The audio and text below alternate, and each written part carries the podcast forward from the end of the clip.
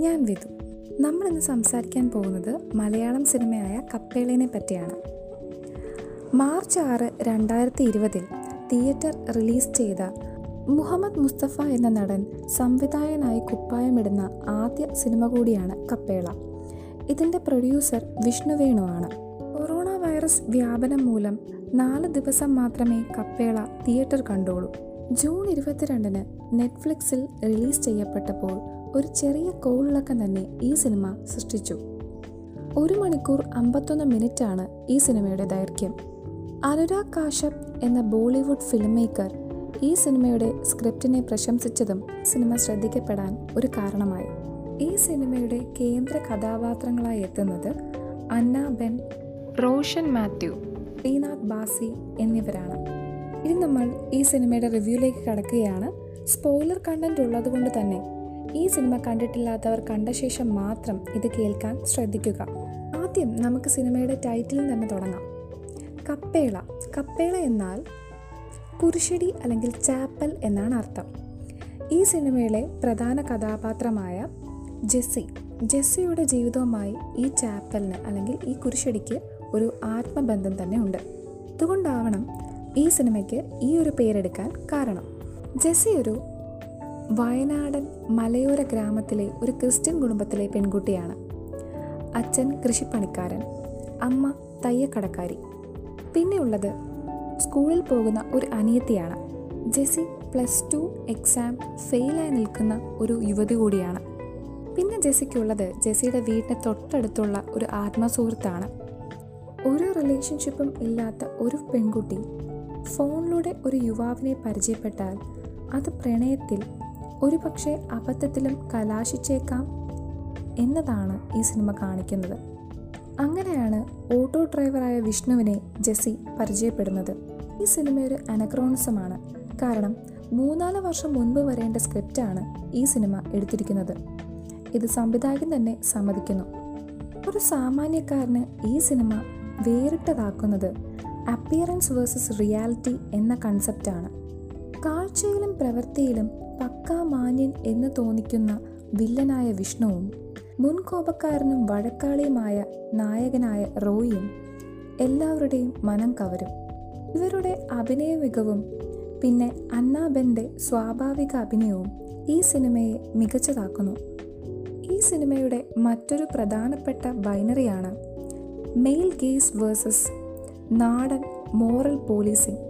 അല്ലെങ്കിൽ സദാചാര പോലീസ് ഈ സിനിമയിലെ Kozhikode K S R T C bus സ്റ്റാൻഡിലെ സീനുകൾ പരിശോധിച്ചാൽ ഇവ നമുക്ക് മനസ്സിലാവും. ലോഡിംഗ് തൊഴിലാളി എങ്ങനെയാണ് ജെസ്സിയെ നോക്കുന്നത്?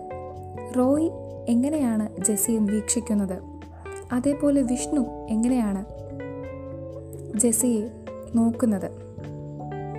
ഇവയെല്ലാം വിവിധ തലങ്ങളിൽ ലോറ മൽവിയുടെ മെയിൽ ഗീസിനെ സാധൂകരിക്കുന്നു.